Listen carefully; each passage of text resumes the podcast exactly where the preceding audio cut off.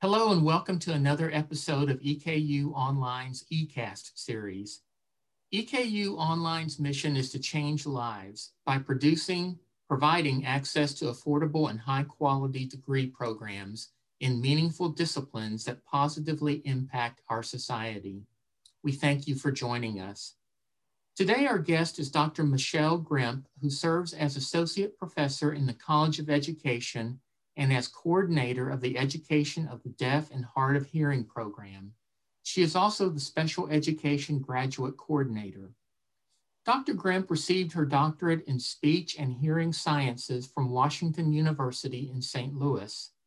Prior to joining EKU, Dr. Gremp worked as a research associate for the Center on Literacy and Deafness at Georgia State University. She also worked as the education coordinator at Central Institute for the Deaf and as the Deaf Education Practicum Coordinator for the Washington University School of Medicine program in Audiology and Communication Sciences.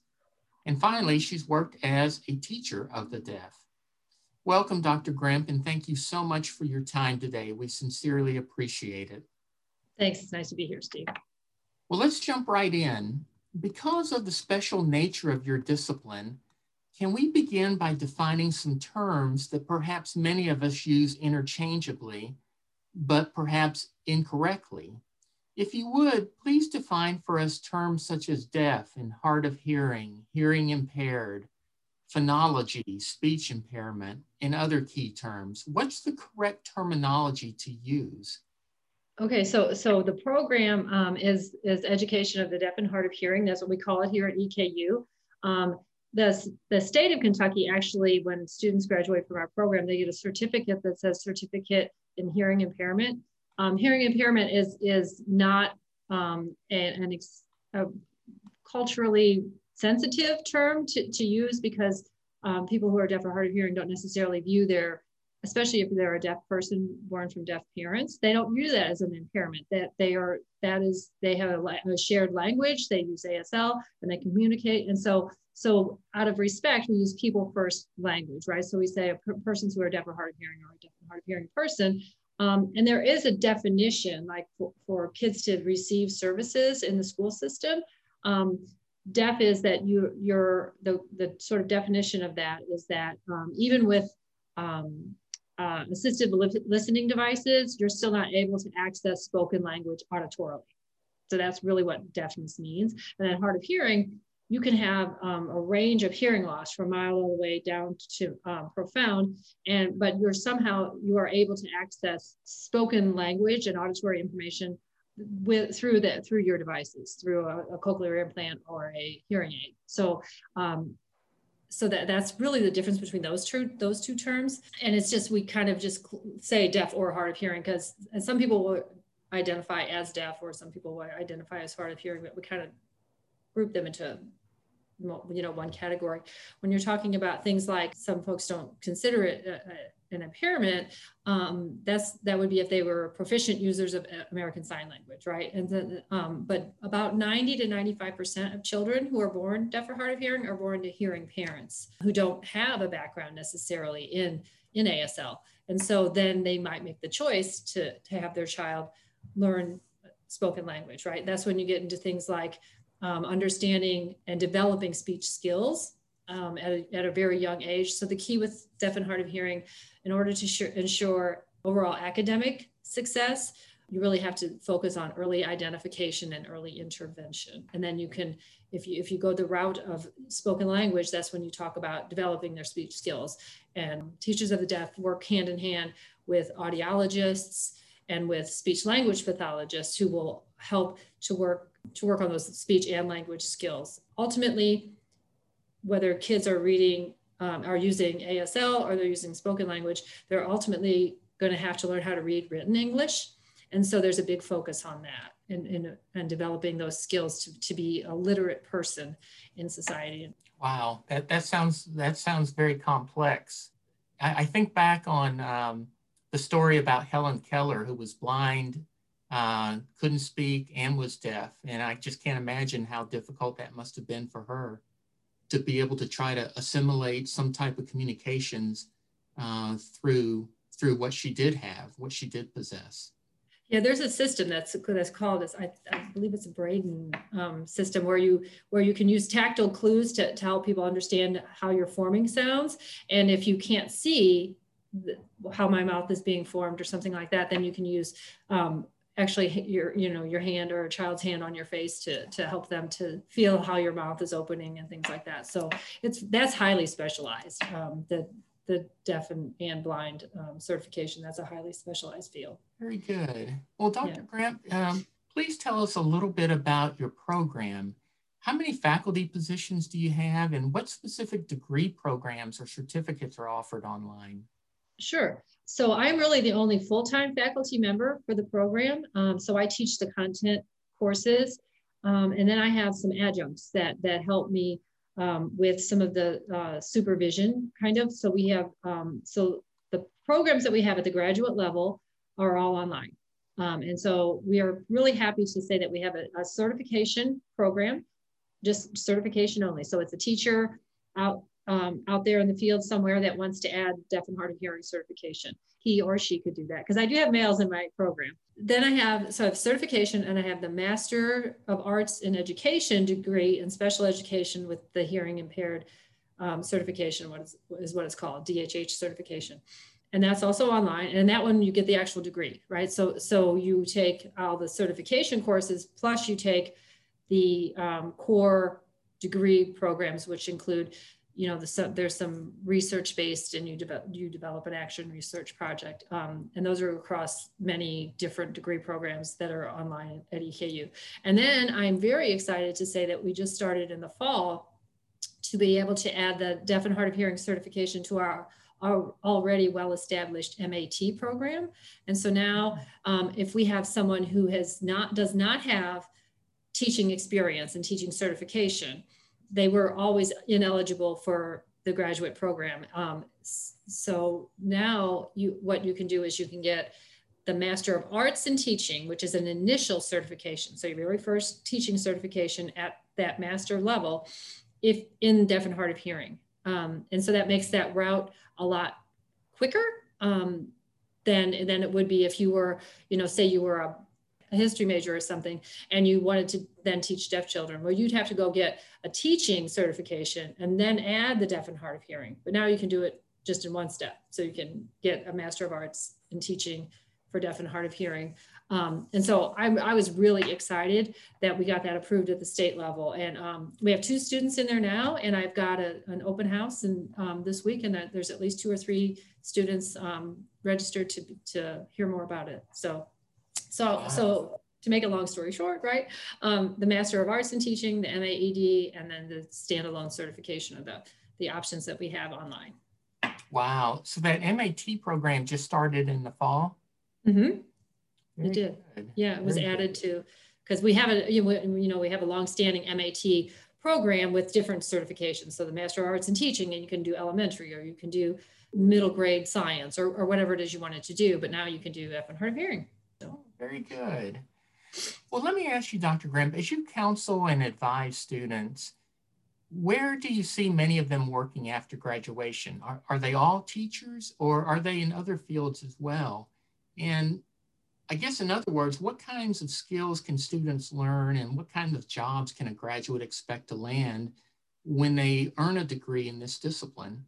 Okay, that was that's a great question. Well, actually, it's interesting because you said where do they land? Um, well, lots of times is where they come from. That's interesting as well. So, so as I mentioned, the MAT is new, and and that means that someone who is an interpreter, someone who's a parent of a child who's deaf or hard of hearing and has some other kind of profession, right?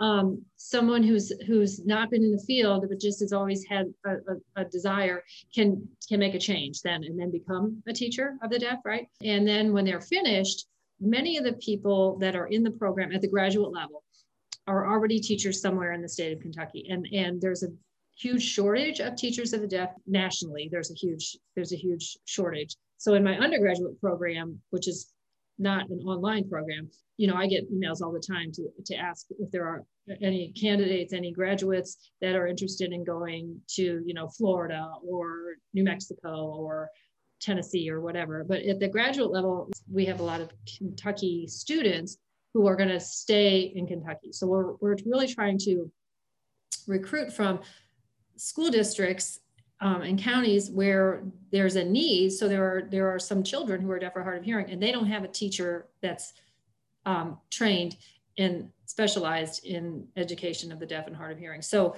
um, which is really a disservice because it's a highly specialized field, um, and and um, if they're only getting services from someone who has not had the coursework, then they're really not getting their their educational needs met.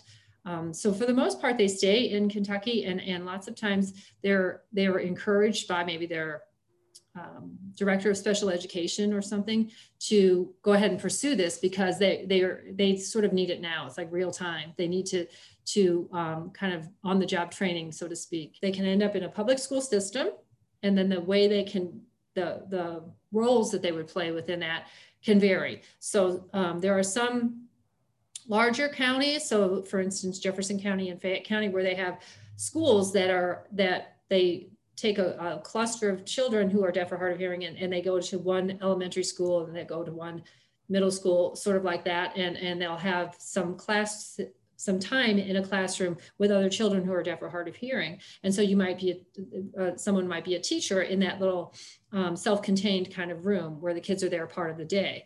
But the other thing that can happen is they, they can go to work in the public school system and be an itinerant teacher, which means they would, a teacher would travel to different schools within a county. So to one elementary school, to a high school, back to another different elementary school where there are kids who are deaf or hard of hearing who don't need all day intense instruction from a, a teacher of the deaf, but they need support in certain content areas. And so they, they would see them certain number of minutes um, per week to meet their educational needs to help them um, stay on par with their hear their hearing peers in the educational system.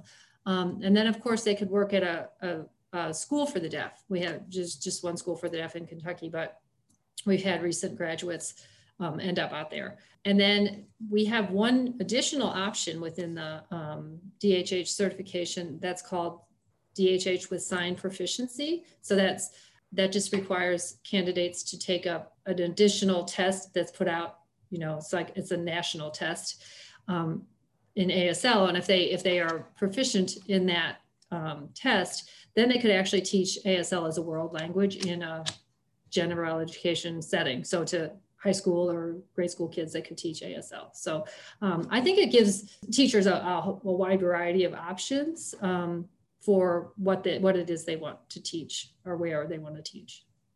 Very good.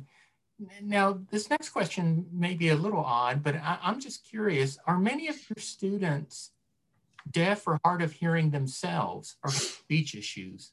Yes, there are a number. I've had a number over the years, and right now I currently have um, um, at least I have one student, two students in my undergraduate program, um, and I have at least one student no, two students in, in the graduate program as well that are um, that are themselves deaf. Um, that's really that's so interesting because um, you know in online courses we do a lot of um, a lot of um, collaboration and communication with this within the class. So, so we're always asking the students to share, right? Um, to become involved and, and to communicate, collaborate with one another. And then we have, you know, naturally discussion board kinds of topics, like what do you think about this? And, and the students who are deaf um, themselves have a great perspective. They've lived through this experience of, of being maybe the only deaf person in, in their classroom or um, knowing how difficult it is to to access information um, in a noisy classroom or something like that right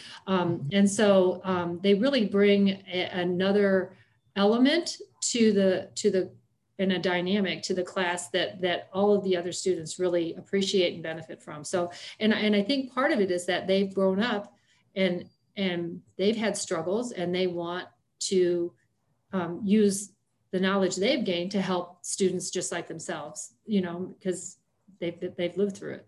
Well, th this segues really well into the next couple of questions, talking about uh, effective online teaching. I know firsthand, because I've looked at your courses, what an effective instructor you are. And would you please share with our audience um, tools or approaches that you use to give your students really a rich and meaningful online learning experience? Well, first of all, we get to work with um, instructional designers in the eCampus program who are just phenomenal. They they they really have um, ideas that um, if, if, faculty aren't like um, on the cutting edge of what what's the uh, what's the new technology I can use to implement something. I want to do this, and I want to be able to share it with my students in this certain way. Um, they're always finding new platforms for us us to use, and so um, I think one of the things I like the best about the courses I've been able to develop is that um, I don't just take a textbook and say, here, here's the textbook, let's read through it, and then you'll be done. Um, I we look for supplemental sources. So we we we have a foundation in a textbook, right? So you have some chapters that you'll read, and, and um, but it's but it's much more about experiencing and and collaborating and applying your learning. So it's it's um, what what does this mean? I'm going to learn this terminology, um, but I'm not memorizing it for the sake of memorizing it. I need to be able to communicate um, to teachers that are don't have the skill level that I have, to parents who yes they might have a child who's deaf or hard of hearing, but they but they don't they've not had any education in the field of you know how do you how do you develop language? How do you encourage language at home? How do you help to develop literacy skills? How do you do these kinds of things? Um, so i we use you know um, powerpoints that are that I, since it's online I, I provide we narrate power, powerpoints and then they're always transcribed right? So that students have access to them. Um, i've gotten a lot of feedback from students when there's when there's a PowerPoint that's not narrated, um, I would I would think I would get tired of listening to me, but but they they enjoy that, right? Um, but I've also used things like um, there's a, there's a wiki feature in our Blackboard site, so that's but it's just a shared site. Could, you could use Google things as well um, to to get students to collaborate over a shared sort of case study problem, right?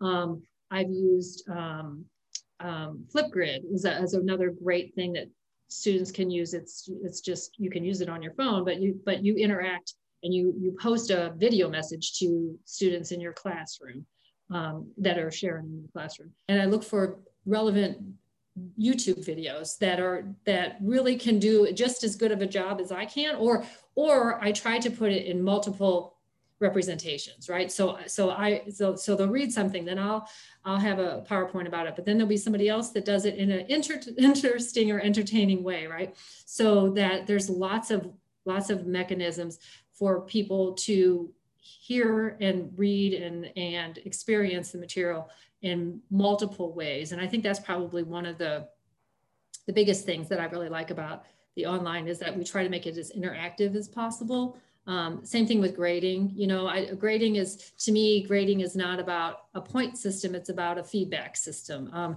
I want you to be the best teacher you can be. And so I'm going to provide you with um, suggestions and feedback to help you get there, not to um, not to penalize you for not knowing the information right away, right? So it's just a growing experience, and and um, and my students seem to really appreciate that. They know that they're that they're going to um, be able to work with me to become um, to, to be able to master the material, and that's really what special education is all about.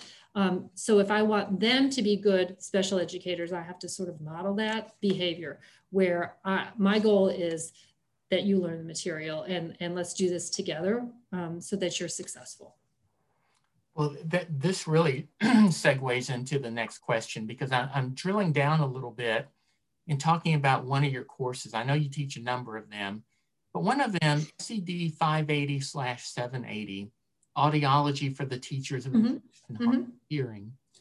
I noticed that you use a myriad of media, including voiceover PowerPoints, video, a lot of applicable YouTube videos, like you said, a lot of readings. Um, in some of your other courses, I even noticed some animation type things. If you would talk a little bit about the effectiveness you see in teaching using these kinds of tools. You've kind of hit on it here in the previous question, but how effective do you see this for the students with this myriad of mm -hmm. different kinds of media? Yeah, and I guess I just got excited talking about it to tell you all the things I was doing before you even asked. But um, so yeah, I, I, do use all of those things. And when you say interactive, inter, um, animations, I had an instructional designer that helped me with that. So you can set it up so that, you know, there's just like a step-by-step kind of thing and, and students will answer a question and then it goes to a next sort of, you know, sort of a logic puzzle kind of thing um, paradigm where where where students can progress along learning a topic right? So that that they they're they're moving through it and it's more interactive. And that's one thing that i really like is an interactive kind of thing. Um, like i said powerpoints are, are great and there's a place for them but they're very linear. Um, so that you know there's a start and a finish. And so if you can present the material in a way that's a different organization that's more spatial that that you can look at it and and and um, and be able to um, focus in on the, the piece that you didn't quite understand or that you want to remember again. And, and um, one of the things that I've been experimenting with um, more and more is um, is in um, in the Google Suite there's a Jamboard kind of um, application that's really just a big whiteboard and you it, basically you're sticking post-its up there right? So but you can build lots of creative ideas um, and add to it and it's really you can do it in real time or you can um, kids students can access it you know sort of whenever they can but you, but it's it's a, it's a shared workspace. Um, and so i really like that idea of being able to have a, a, a collaborative project that the students are working on. And, you know, all students say they hate group work, but if you set it up the right way um, and it's not, they're, they're that, I think people hate group work because they always feel like there's going to be someone that's holding them up, right? They can't finish the assignment because they're waiting on someone. But if you design it and work carefully with, that's what I did with instructional designers is work carefully with it so that, so that um, students are doing independent work, but that, it, that their independent work um, works together to, to make a bigger piece, but that one piece doesn't depend on the other, and that they do get, you know, credit um, for what they're doing um, fairly, right? And so it's all about it's all about making sure that that that you're fair in, in your grading. And and like I said, mine is not about a grade so much as it is about demonstrating your understanding of the content. And if you need to do that more than once, that's okay because lots of times I've had to do things more than once to get it right. So, um, but yeah, I think it's all about finding the finding the software um, and the applications that allow interaction um, among students and with with myself and with um, the students. Well, you know, I, have noticed as you've been talking about online teaching that you get very excited. It seems like you're very passionate about that. What, what do you enjoy most about teaching online? Um, you know, I would not have, I, I didn't know what to expect because I had not taught online until I got here at EKU. I really do like it. I feel like, um, I feel like it's personal. It's, it's, because you can make comments to students, um, you know, in their, on their com, on their work or in just the grading section. Um, and, and they know that you've paid attention to it, right? That it's right there. They know, they know, um, whereas sometimes if you, if you collect a lot of papers you know you're just you're just grading them and sending them back. But um, i think you can get more of a personal um, relationship with your students because you can say something directed at them and the whole class doesn't have to hear it right? It's it's just between you and that that candidate that that person. We call them candidates because they're getting ready to get certifi- certified. But but um, I can say, you know, it looks like you're having trouble with this. You want to contact me, and we can set up a call, and I'll help you with this. Or you're doing a, you did a great job on this. Um, you know, you should be really proud, and I'm I'm I'm pleased at how well you understand this. Well, everyone likes to have that personal relationship, and I just think it, it allows you to do that, um, and takes away that that uncomfortable feeling for students if they if they don't like participating in, in a big group. So um, and, I, and I, I really do find that that the students will often I'll, I'll make a comment on um, something in Blackboard and I'll get an email that says I saw that you said such and such. You know, so that, so they're paying attention to the comments that you write. Um, and I feel like um, the students that are in my program have the uh, uh, nearly equal passion that I'd have for teaching children who are deaf or hard of hearing. So, so if I can make sure that I emit that to them, then then they're going to be better teachers. So, yeah, I can't help it. I really like it. I'm going, going to change directions here just for a second because th- this next question really interests me. Um, it's my understanding you have the ability, that you personally have the ability to award a scholarship to special education students. So my question is, what are the criteria that are used to determine the winner? So actually, we've been able to secure through grant funding um, from the WHAS Crusade for Children um, for a number of years running now. Um, grant um, we've received a grant to offer scholarships to students in special education at the graduate level. So it's not just deaf and hard of hearing, it's it's our other areas of special education. Um, and, and there's an application process um, that, that you know, there's a notification that goes out and then the students complete an application and it's, it's um, your kind of your standard thing, you know, um, we ask for things like grade point average, but at the graduate level, they're all they're all doing they're all working hard, right? So, um, but it's it's also um, there's some short answer or, or, small essay questions, sort of like tell us about your background, um, tell us why you're interested in in this in in special education. What is what does special education mean to you? And and we have a committee that reviews those, and um, and we try to we try to um, um, do our best to, to give at least a smaller amount, even if we have to, to a larger number of, of students, because we know that that a lot of the our graduate students are, many of them are paying for this, you know, out of their own their own salaries and and, and their own budgets, and so um, there they're very appreciative. We always get emails that that say, you know, it's it, it was maybe 500 this year, or maybe it was a thousand this year, but you know, um, those those amounts just really add up, and so they really are are pleased with that, and we're we're very proud that we've been able to obtain that funding for so many years in a row. Very good, very good. Uh, I'm going to shift gears just a bit here again.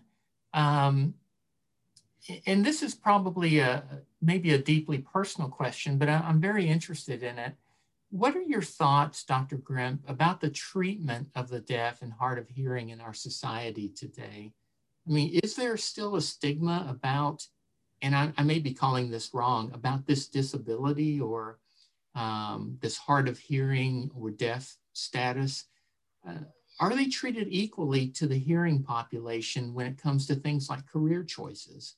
Yeah, unfortunately not. Um, well, I think I think it is that um, there's there's a, a lack of knowledge, public knowledge about um, deafness and, and deaf and hard of hearing, and there's a there's a um, a false impression that that if you're if you're deaf you can't speak. That's not true, right? Mm-hmm. Um, and and then there's the other there's the other part of our culture that equates speech with intelligence. And so it's really language that we're talking about, language and literacy and being a literate person that allows you to be successful. But as a culture, if there are any barriers to communicating with someone, it's too much effort, right? We might not want to put forth the effort to figure out how am I going to communicate with this person.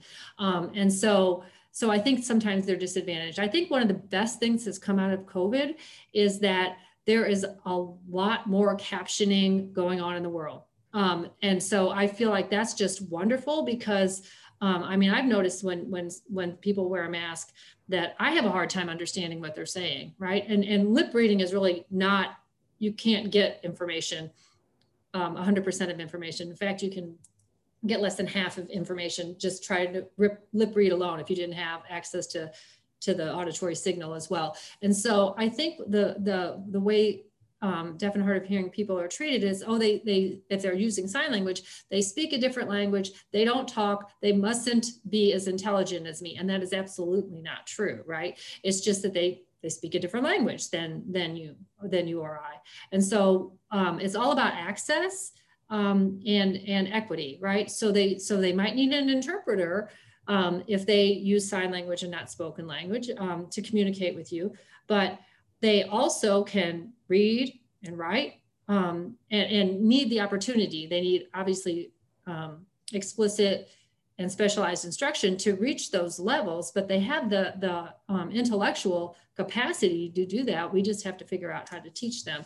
And so I think um, that, that um, society does not do a good job, just like we do not do a good job with a lot of disabilities. Um, but I think it's misunderstood and it's, it's, um, it's a low incidence popul um, population, which means, you know, there's not, it's it's not a high incidence disability in terms of how many people that you know you're going to run into on a given day that that have a hearing loss, right, or deaf or hard of hearing. Um, so I just think it's a lot of misunderstanding, miscommunication. Um, but I think um, I think there's a lot of people that are willing to to help change that, and people that are receptive. It's just that they don't know. You know, I, I recently read this very interesting article. It's from December 2020, so it's just a, a few weeks old, mm-hmm. and it was from Tel Aviv University and there's some scientists who are experimenting with gene therapy to quote unquote cure deafness. Now, the World Health Organization believes there are about, oh, about half a billion people with hearing impairments or deafness worldwide. First off, which which astounded me that there would think that there were that many people right. uh, with that with that. What are your thoughts about such a cure if in fact that that really is what it is okay well i i, um, I actually did happen to have, have seen that same article um, but it is what they're talking about in this is it's that it's a gene therapy so it is um, it's designed to go in um, if if they, if they know that a child has um, a certain um, her, has a certain genetic predisposition for, for a certain mm-hmm. type of hearing loss. So, and, and it's um, a progressive hearing loss. So they're born and they can hear, right? And so then, it, but, but over time they would lose their hearing. So they can go in and pro and proactively do something to the genes to, to prevent the deterioration, right? So, so um, that would work for a smaller population of the, of all the hearing impaired people because um, genetic um, causes of deafness account for about half of deafness, um, but not all of it. And so some of it we just don't know. There's, you know, there's just there's no there's no gene marker that can say that's why the person was born with a hearing loss. It just happens sometimes. Um, so in that case, the other type of research that's been going on for years, and they just it's just really complicated and and um, and technical is um, so the way that the way hearing works is that you know you have your outer ear that collects your sound you have the middle ear which is you know just on the other side of your eardrum um, and then so you have all this sound and then it goes to uh, the third spot which is your inner ear where there's this little cochlea that's lined with hair cells and the hair cells actually receive the sound signals and they make um, neurotransmitter kind of signals to your to the auditory nerve and, and it goes to your brain so what happens with a sensorineural um, or inner ear hearing loss is those hair cells are either missing or damaged. And so the way to cure deafness is to regenerate those hair cells. So make them grow again. Um, and that's where the trick is like, how long is that going to take us? They've been trying to do it in mice. They've been trying to do it in, in um, amphibians. They've been trying to do it in small, um, small mammals. Um, and they, they have, you know, some limited su success in some areas, but it's still a ways off before adult humans that they can do um, regenerate hair cells. But that's what it's going to take. And even then, you know, will it be available to every person who's deaf or hard of hearing? Will it work for every person who's deaf or hard of hearing? Probably not. Um, so, so I, I'm always excited to see these new, you know, medical treatments that that can um, provide, um, you know, some some good outcomes for for some of the population. But there's not there's not one golden ticket yet for for actually curing um, deafness. Well, speaking about research, I, am curious what what are your research interests, Dr. Gremp? So my my research interests um, um, are really what can happen in a classroom of children who are deaf or hard of hearing to improve their um, literacy outcomes because if you if you have good reading and writing skills you the sky's the limit right you can you can be successful um, and so um, my one of the things i'm most interested in is is this idea of working memory and of sequential memory right? So that because everything we do if you think about it in in um, literacy is is based on a sequence of events. You have to be able to hold things in your memory and remember what happened first next last that you know it starts out with narratives like that. But it, but it's really true language is based on uh, predictable sequence um, we have word order in our sentences and things like that. And so being able to, to develop those skills um, to a level of automaticity. So, so um, what happens is you have, if you have struggling readers, they're, they're always struggling with the code. They, they can't break the code. They need to decode the words. Um, and then they need to, to put the sentences together and figure out what they mean. If they're spending all their energy on that piece of it, they lose the idea that's behind the written words. Um, and so, so you really have to work on that decoding. And then the other area you have to work on is the language because, um, because the English language has the crazy way that you can say, you can have the same meaning and you can turn, but you can move words around in the sentence so that they, they look very, very different, but then the meaning is the same. So for instance, if I said, the bear chased the lion, you can get a picture in your head. And if I say the lion was chased by the bear, I move the words all around in that sentence. It doesn't look like the same sentence, but the picture in my brain is still the same. So you have to help kids understand um, language. And so, um, so my my research is interested in how can we develop those those um, automatic skills when it comes to remembering and recalling things, so that we can really focus on the meaning and not the task itself. That's fascinating. That's that. Um, have you been working on that a long time? I, well, I've been working on it. Um, I worked on it all through my dissertation. I worked on it a little bit in um, in the grant I was on it in in Georgia, um, and here um, I've really focused more on the impact I can make on my my my students, the graduate students and, and um, the undergraduate students that I have. Um, but I'm very much hoping that I can, um, I, I've, I have some relationships with some of the schools. I just, um, I'm very much hoping to get back into being able to get into the classrooms and, and do some of that. So maybe someday when I get a sabbatical, I'll be able to, to try that again. Very good. Well, as we begin to wrap up here, would you tell our listeners a little bit about what your personal interests are? What is it you like to do in your spare time? Oh, um, well, have spare time. I, I, don't have a whole lot, but I really like, I really do like to read. And I will say that, um, that I have, um, have, I, I've made it a, a, priority that I always have a, a library book and I'm reading something all the time. And now I'm kind of into the thing where I, I've gotten those lists of 100 best books or, or this or that. So classics that I've never read before, I, I, I like to read. Um, I really like to bake. Um, so pies are my favorite thing to bake. I find it really calming and therapeutic. Um, my, my children like pies too. So, but, um, and then the thing I really like the best is um, being a grandma.